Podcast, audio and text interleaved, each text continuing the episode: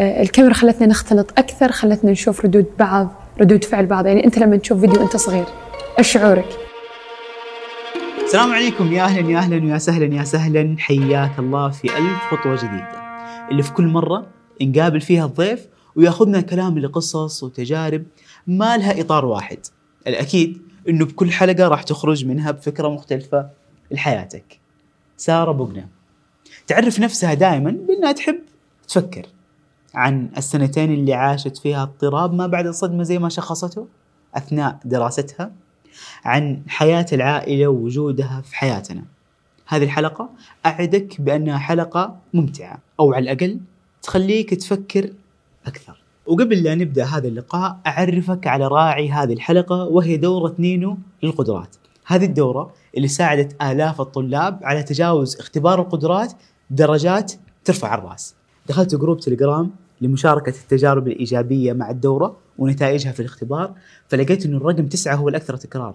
97 94 93 99 فلو بتختبر قدرات أو أحد من اللي حولك بيختبر قدرات أقترح عليك إنه تشيك على دورة Nine القدرات وبإذن الله تعالى تكون هي المساعدة لك للوصول للدرجة اللي تطمح لها. أتمنى لكم جميعا كل التوفيق. وطبعا لازم أذكرك أنه تشترك ببودكاست ألف خطوة من أي منصة تستمع منها لهذا البودكاست وتقيمه باقي الحركات. وطبعا تقدر تشوف هذه الحلقة بشكل مرئي عبر قناة اليوتيوب عبد الله العلاوي. أما الآن نبدأ مع أول خطوة في قصة سارة. كيف الحياة خارج المستشفى اليوم؟ آه علبة ألوان. أوه. إيه. حياة مليانة ألوان. كانت لون واحد في المستشفى. أيوه يعني خطة مرسومة أنت حتمشي عليها. آه بس برا يعني أنا ما كنت متأكدة إن اليوم حسجل بكرة ما أدري إيش حيصير. آه الأسبوع الجاي ما أدري إيش حيصير. بس في المستشفى ما عندي هذا الخيار من المرونة. ف هذا الفرق. بس اذا إذا تسأل عن الفرق. بس آه إذا تسأل عن رأيي آه في طرق مختلفة لناس مختلفة والمستشفى يناسب ناسه. وأنا قاعد أكتب واعد الحلقة اكتشفت كذا بالمصادفة إنه أربع من ضيوف البرنامج أصلا كلهم كذا استقالوا وعندهم تجربة عن الاستقالة وسألناهم عن الاستقالة. الفرق بينه وبينك إنه اللي له اللي له 15 سنة 14 سنة بعدين استقال. أنت سنة واحدة. أحيانا تحتاج وقت أكثر إيه. عشان تتأكد من الشيء اللي أنت تبغاه. واحيانا السنة كانت حتموتك من كثر ما إنها طويلة. فما في وقت مناسب مثلا. أصلا يعني فكرة استقالة ما هي- شيء إنه مثلا يعني يعني هو حدث يصير زي لما أقول آه ما أدري زي لما أقول اشتريت تفاحة غيري بيشتري برتقالة. فقديش بتشتري تفاح؟ قد احتياجك. أنت جوعان كم عدد أفراد الأسرة؟ كم معك فلوس؟ ليش بتشتريها؟ بتسوي سلطة ولا بتاكلها حبة ولا؟ فأنا ما كنت أحتاج أعتقد إن شاء الله يعني أكيد دام ربي اختار فهو الخير ما كنت أحتاج أكثر من سنة. وأجين دائما أنا أقول هذا الكلام ما يعني إني إنه والله أنا استقلت لأني أنا خلصت المنهج. التعليمي ما ينتهي فعليا. آه بس أنا خلصت اللي في بالي. يعني أنا كان في بالي شيء وخلص. أنا طول السنة وأنا أكلم مستشارة إنه أنا بغير تخصصي وكانت معي على الخط. بس آه بس آخر شهور كانت ممتعة لسبب إن أنا قلت سارة كملتي يعني كملتي نص الطريق وانت طفشانة. وانت تدري انك ما راح انت ما أنا عييت على نفسي اني اطلع قبل سنة. فكذا كذا آه نوفمبر حتطلعين. هو شهر نوفمبر اللي طلعت فيه. فعلى بال ما يجي نوفمبر انبسطي. يعني أنا انقهرت إني تخرجت من الجامعة سنة يعني بعد التخرج كذا قاعدة أدور في الجامعة أقول يا الله أتذكر البنات لما جلسوا فطروا هنا ولما ضحكوا هنا و... وأنا كنت شايلة هم على إيش؟ يعني يعني ولا أحس إني سويت شيء آه، استثنائي في الجامعة كان يسوى. فأذكر إني تحسفت إني ما انبسطت في الجامعة فما أبغى أتحسف إني ما انبسطت في هذه السنة لأني أنا متأكدة إني بطلع وبجلس أتذكرها طول حياتي. فخليني أقول يا الله فعلا الحين أنا أتذكر إني أنا كنت جالسة في مكان نكتب ال documents حقت المرضى. كلهم طالعين break وأنا جالسة لحالي فيه أتأمله أقول بعد كم شهر بفتقد هذا المكان. عشان آه، فلانة وعلانة والسواليف مو عشان أي شيء ثاني فهذا الشيء خلاني أدخل مبسوطة. فيمكن يمكن مشكلة إن الموضوع الجدي بزيادة يعني كان يفكك الجو يحسسك إنك بتسوي بتخترع صاروخ في الأخير ما اخترعت ولا شيء فتحبط فتكره. يعني لما كنت أعيش مع المريض اللحظة وهذا أصعب شيء في الحياة في كل المجالات كنت مرة أنبسط. لأن أشوفه مركز معايا مبسوط. حتى هو في اللحظة فانا أنبسط معه أنسى إني بكتب دوكيومنت أنسى إنه في تقييم أنسى كل شيء. فالقاه مبسوط ألقاني مبسوطة. بس لما أشتغل معه وأنا أفكر في الأشغال الثانية ما حنبسط ابدا. وكل شيء بسويه طفش لأنه قاعد أفكر في اللي بعده. سبحان الله برضو يعني كثير من الأشياء لما تعطيها حجمها الطبيعي خلاص تبدأ تهون في عينك. يعني صح ان الاستقاله من الوظيفه كذا نقطة مرة فارقة في حياة كل واحد بس برضو يعني أنت خلاص ما حترمي في الشارع حتروح لوظيفة ثانية قد تكون أفضل اسوء ما تعرف. يمكن ترجعي للوظيفة مرة ثانية. آه سارة جزء من حياتك أو خلينا نقول سنتين كانت فترة اضطراب ما بعد الصدمة. آه حكينا عن هذيك المرحلة بالذات إيش صار فيها؟ أول شيء بقول إن هذا تشخيصي لنفسي عشان يعني نحفظ المعلومة. آه، أحكي عن نفسي في هذيك الفترة قصدك؟ اي نعم. يعني يهمني بس توصفي لنا إيش ال... أنت ليش ليش شخصتيها كاضطراب ما بعد الصدمة؟ لأن أنا انقال لي آه، تشخيص اعتقد انه غير منطقي. لا مو اعتقد يعني أنا ما اشوفه في نفسي. آه، اضطراب ثنائي القطب. واصلا تش- تشخصت بطريقة خاطئة يعني أخصائية شخصتني والمفروض ما يشخص غير الطبيب. فيعني صارت لخبطة. عموما أنا كنت بصدق أي شيء بس عشان أبغى أخلص. وبعدين آه، هو صادف إن أنا كنت أدرس علم نفس هذاك الترم. والدكتور يشرح استوعبت إنه هذا مرة ما يناسبني وهذا مرة يشبهني. فقررت إنه okay خلاص again أنا اشخص نفسي. وارتحت مع السالفة يعني. آه شعوري وقتها ما أعرف ما ينوصف لأنه كان غريب مبهم كأني دخلت عالم ماني فاهمته ولا عارفة لونه ولا عارف شكله ولا عارفة أنا مين أنا كيف أنا يعني تغير أعتقد أعتقد الآن أسميه إنه تغيرت شخصيتي. يمكن أو يمكن شخصيتي ما تغيرت برضو بس آه كنتي ما انت ساره طبيعية يمكن؟ أنا ما كنت شيء. أنا كنت موقفة كنت مسوية بوز للحياة واللي متعبني إن الحياة هي تسوي بوز فأنا كنت أحس إني يلا يلا كل شيء قاعد يدفني. غصب أكمل جامعة غصب كذا دفافي يعني.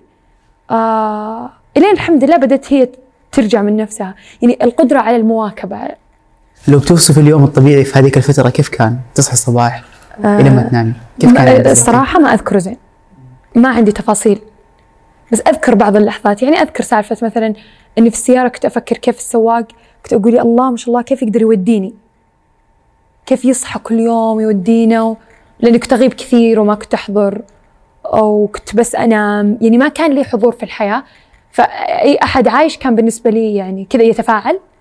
زي اليوم الحين أنا جالسة هنا وأتفاعل هذا كان من وين؟ من أين لك هذا؟ بس. ونص المصابين بهذا الاضطراب أصلا ما يطلبوا مساعدة غالبا لأنه ما يعرف إنه مصاب فيه. طلبت المساعدة وقتها. إيه. آه الشيء الوحيد اللي استفدته من هذاك المساعدة اللي يحضرني الآن إني أنا استفدت منه يعني أتوقع. لما قالت لي سالفة إنه أنا كنت أقول لها الحين أنا عندي مشكلة أنا, أنا ماني عارفة أعيش زي أول. يعني ماني عارفة أتعامل مع الناس ولا عارفة أتعامل مع دراستي ولا عارفة أتعامل مع حياتي اليومية. هذه مشكلة فأنا أبغى أرجع زي أول. قامت قالت لي لا تفكرين بأول فكري بشيء جديد. هذه النقطة اللي أنا أحس إني استفدت منها. ما دون ذلك إلى أمس قاعد أفكر إنه في أمراض كثيرة وهذه فلسفة من عندي يعني عادي ترد تماما في أمراض كثيرة أحس لو سكتنا عنها هي تعدي نفسها بنفسها عادي يعني الحياة أحس كثير كفيلة بأنها تصلح أشياء يمكن أحيانا لو فتحناها تعطلنا زيادة ما أعرف عموما ربي الطريق. لا لا يعني وصحيا يعني حتى مثلا لو جاتك زكمة ترى أنت بس تحتاج ترتاح وخلاص وحتعدي بالضبط. مو لازم مثلا تأخذ بالضبط الجسم يعالج. نفسه العقل يعالج. نفسه كل شيء فعلى نفس السياق الصحة النفسية كذلك بس يعني في الأخير أنت لما طلبت المساعدة أو لما بدأتي تبحثي عن المساعدة سواء لقيتي الشخص الصح أو الخطأ بس بدأتي تحاولي أن تساعدي نفسك عن طريق الناس اللي حولك هذا الشيء فرق معاكي. وخلاك على الأقل زي ما قلتي خرجتي بجملة إنه مو لازم ترجع زي أول ممكن تلاقي من نفسك نسخة جديدة. أيوه فعلا. فتحت لي باب يعني. وإيش هي النسخة الجديدة من ساره اليوم؟ آه آخر تحديث. آخر تحديث أحس إني صرت أشجع. فأحس النسخة الجديدة آه، أكثر مرونة. ما ما يعني مو مهم كثير إنه في صورة ثابتة أبى أبى أعيش عليها قد ما إنه في شعور أبى أعيشه في شعور آه الراحة. يعني أحب مشاعر الطفولة أنا ودايم أذكرها لأن الطفل على فطرته يتحرك. فلو تقول له مثلا آه، مثلا مثلا تقول له آه لا تشرب مثلا هذه الموية. على طول بيسألك ليش؟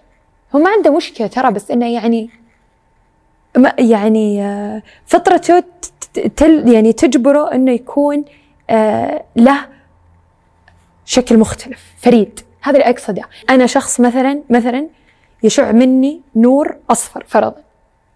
وأنت أزرق وفلان أخضر وهكذا.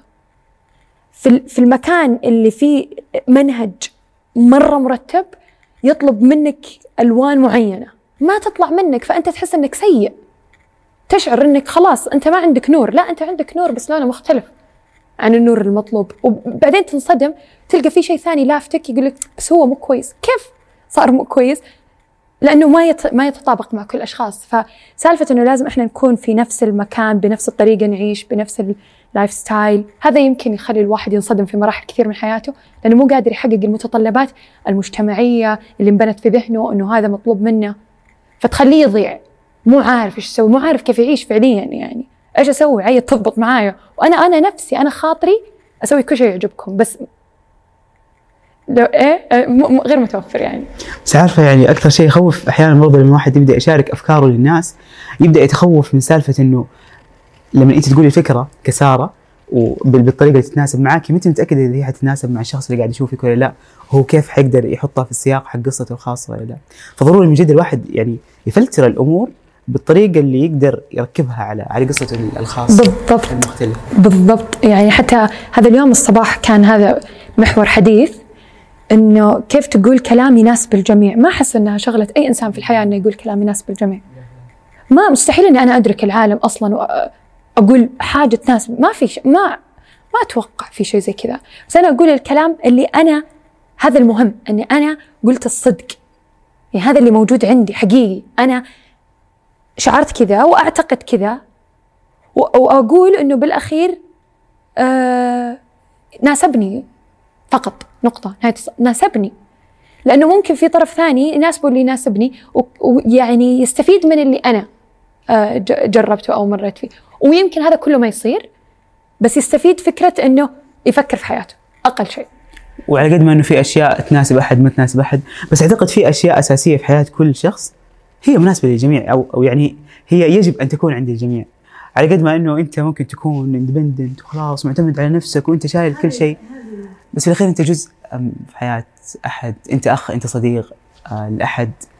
وال- والعكس صحيح. هذه إذا يعني بقول كذا بصريح عبارة رؤيتي الآن لها هذه كذبة انتشرت independent. يعني ما في إحنا كائن اجتماعي إحنا زي الدلافين. يعني زي الدلافين. الدلافين ما تسبح لحالها. جماعات هي كذا تعيش. إحنا كذا طيب نعيش. فأنت أعرف حقيقة أنك أنت كائن اجتماعي. تحتاج أمك تحتاج أبوك تحتاج أخوك تحتاج صديقك وتحتاج مديرك تحتاجهم كلهم في حياتك. ما جو عباطة وصاروا وهم يحتاجوك. هم يحتاجونك. يحتاجون. يعني هرم ماسلو حطها. إذا ماني غلطانة ثالث أيوه ثالث حاجة. ثالث حاجة الشعور بالانتماء. إنه أنت ضمن مجموعة. لأن إحنا نعرف إن إحنا ضعيفين وإن في أشياء كثير ما نعرف نسويها. نحتاج يعني حتى يعني من أبسط أمور في أمور كثير مخاطرات أنا أبغى أخذها ما أضمن مستقبلي فيها. أدري أدري إن أنا ممكن أخسر أشياء كثير إذا سويتها بس يهون علي لما أدري إن في أحد يسندني يقول عادي. آه، سارة كثير من الناس صاروا يعيشوا تفاصيل يومكم كعائلة المقنع.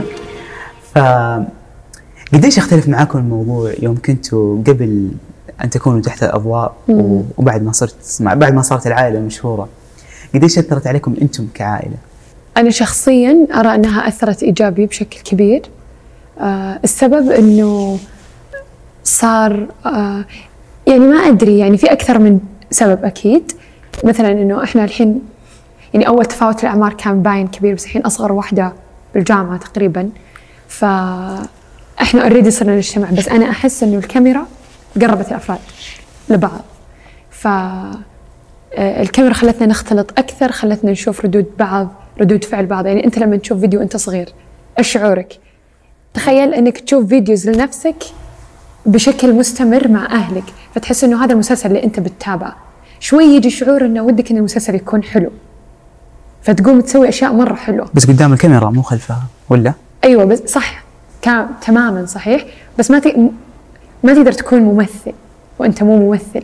هذا أول شيء. الشيء الثاني إنه إذا أعجبك الدور اللي أنت قاعد تأديه شعوريا بتأديه حتى من وراء الكاميرا لأنه آه صح. اللي قاعد يضحك يظهر كله ضحك. ف صايره character حتى حقيقي حقيقي. أنا أتوقع بما إنه جوجو تسوي vlogs لنا آه هي حاطة characters كل واحد فينا. فأنا أعتقد ان أول ما اشتغل الكاميرا أنا أتقمص هذا ال character ما أعرف بس أنا أحس إن هي ما جابته من لا شيء. هي تراني كذا بهذه الصورة. وأنا أتأثر وأتفاعل معاها بناء على اللي هي في بالها. فأحسه أثر ايجابيا خصوصا لما تشوف نفسك يعني لما تصور نفسك وتقول مثلا مثلا مثلا أعطيك أبسط مثال مثلا حافظ على دراستك لا تتأخر على الدراسة. ما تقدر بكرة أنت تقصر في دراستك لأن أنت حطيت على نفسك إنه هذا شيء مطلوب. فالأولى بك إنك أنت تسويه. فأنا أشعر إن الكاميرا رقابة مضاعفة لنفسك. أقدر أكذب. طبعا قدام الكاميرا أقدر أسوي شيء ورا الكاميرا شيء. آه بس هذا قرار فردي. بس اثره اثره نفسيا عليكم وعلى علاقاتكم. أنا أقول لك هل, هل هو يحطكم تحت هذا الضغط إنك أنت ألزمت نفسك إنك قدام الكاميرا؟ الصراحة إيه؟ أنا شخصيا كثير أسحب على الكاميرا. وأنا داري إنها شغالة بس اللي خلاص يعني كيف سجلوا تبغون أنتم قصوا بعدين دبروا عمركم. يعني عادي. فما أحس لا. آه آه يعني مثلا أمي مو كثير تحب تظهر. هي ممكن يكون عندها تحفظ إنه إذا اشتغلت كاميرا ما ما, ما تبغى تقول أشياء معينة.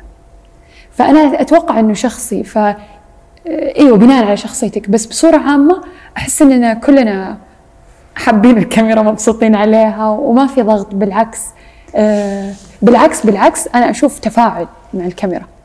يعني آه اشتغلت كاميرا تلقائيا تلقانا نتجمع قاعدين نسوي حاجة.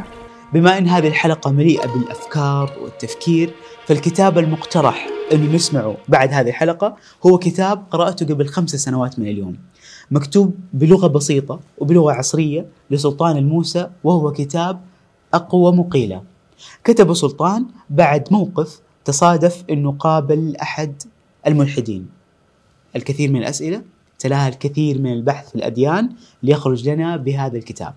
واللي أقترح إنه نستمع له عن طريق تطبيق ستوري تيل هذا التطبيق اللي يعتبر مكتبة مليئة بالكتب العربية والكتب المترجمة والكتب الإنجليزية اللي تقدر تستمع له في أي وقت وفي أي مكان وفي أي زمان.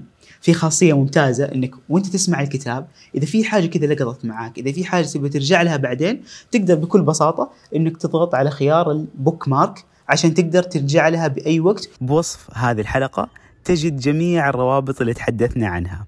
دورة نينو للقدرات رابط لتحميل تطبيق ستوري تيل وكذلك رابط الحلقة المرئية اللي كعادة كل حلقة من حلقات ألف خطوة تقدر تتابعها بشكل مرئي أو تستمع لها كما استمعت لها الآن.